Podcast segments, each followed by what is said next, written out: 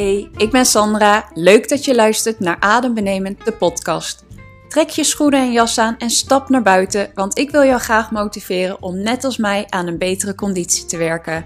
Samen is toch leuker dan alleen? En terwijl jij geniet van een heerlijke wandeling, werkt aan die betere conditie en een gezonde dosis vitamine D tapt, neem ik jou in deze aflevering weer mee in mijn adembenemende leven. Veel plezier! Na een gebroken nacht stond ik weer vol goede moed op. Ik was nog erg moe, maar dat is ook niet zo gek na zo'n nacht. Ik zag dat ik vandaag tussen mijn afspraken door gelukkig genoeg tijd zou hebben om mijn rust te pakken. Alleen de eetmomenten waren iets wat ik niet zag zitten.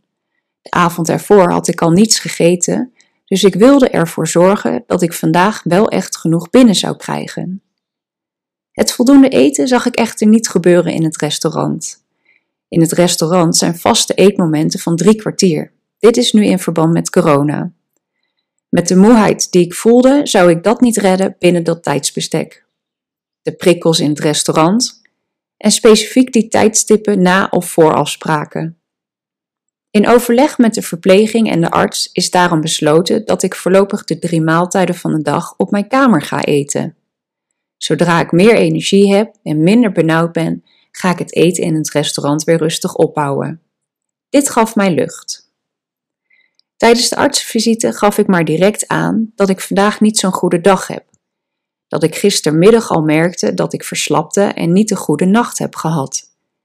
We zouden het even aankijken en ik kreeg de taak om het rustig aan te doen vandaag. Prima, dat ga ik proberen. Na de artsenvisite stond wandelen op het programma Gezien ik niet helemaal fit was, was in het ochtendoverleg besloten door de specialisten dat ik samen met de medetopper niet mee zou gaan met de groepswandeling, maar dat wij onder begeleiding van de fysio een wandeling vanaf de kliniek zouden maken. Dit vond ik helemaal prima. Toch even lekker naar buiten. En wat was dit lekker? Frisse lucht, mooi uitzicht, werken aan de conditie. Wat wil een mens op de Toverberg nog meer? Maar eenmaal terug op mijn kamer merkte ik dat mijn lichaam weer instortte. Ik besloot om op bed te liggen, maar het werd steeds erger en erger.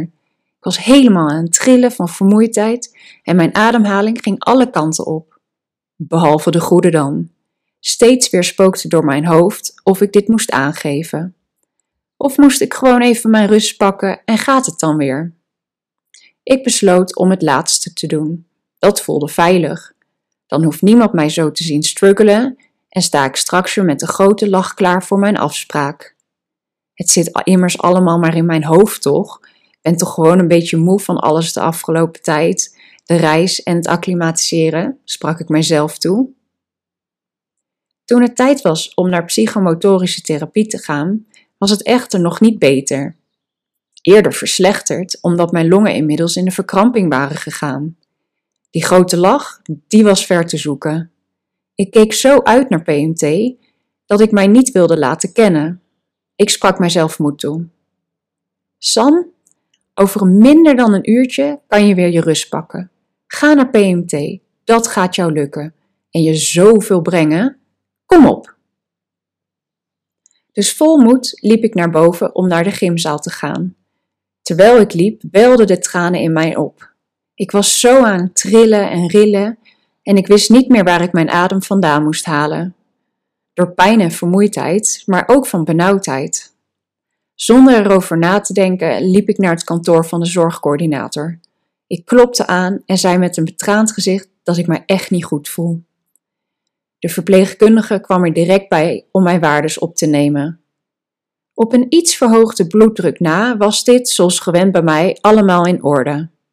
En die hoge bloeddruk kan door de hoogte komen, dus dit was niet iets om mij zorgen over te maken. Met warmtepacks en een badjas werd ik naar mijn kamer gebracht. Verwarming omhoog en onder de dekens. En in plaats van dat ik naar PMT toe ging, kwam de psychomotorisch therapeut naar mijn kamer toe. Nadat de psychomotorische therapeut weg was, kwam de fysiotherapeut langs om te kijken of ze mij kon helpen om mijn ademhaling te verlichten. Door druk uit te voeren op mijn longen, of, nou ja, mijn ribben, hielp ze mij om alle lucht eruit te krijgen, zodat ik weer nieuwe schone lucht in mijn longen kon zuigen. Wat was het fijn om weer adem te halen, zonder dat alles in een verkramping schoot. Ik kon weer even ontspannen. Wat later kwam ook de longarts langs om te zien hoe het gaat. Ik gaf aan dat ik eindelijk weer wat kon ontspannen, maar dat ik wel benauwd bleef. Ze vroeg of ik overeind kon komen, zodat ze naar mijn longen kon luisteren. Dit kostte mij zoveel moeite, wat schaamde ik mij dat ik hier zoveel moeite mee had. Een stemmetje in mijn hoofd zei ook steeds dat ik normaal moest doen, dat ik mij niet zo moest aanstellen.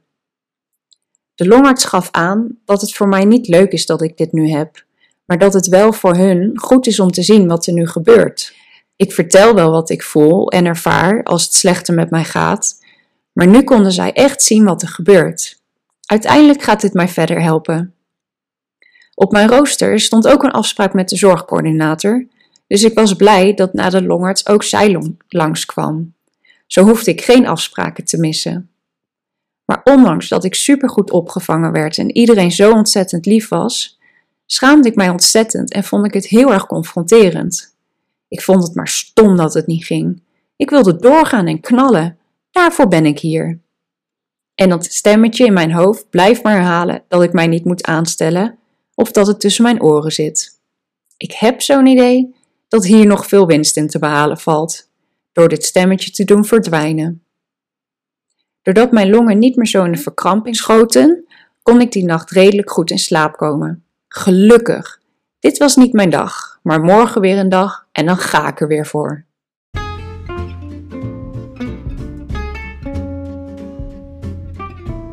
Je hebt zojuist geluisterd naar een aflevering van Adembenemend de podcast. Wil je meer weten over Sandra of meer verhalen lezen? Check dan adembenemend.blog. Tot de volgende keer.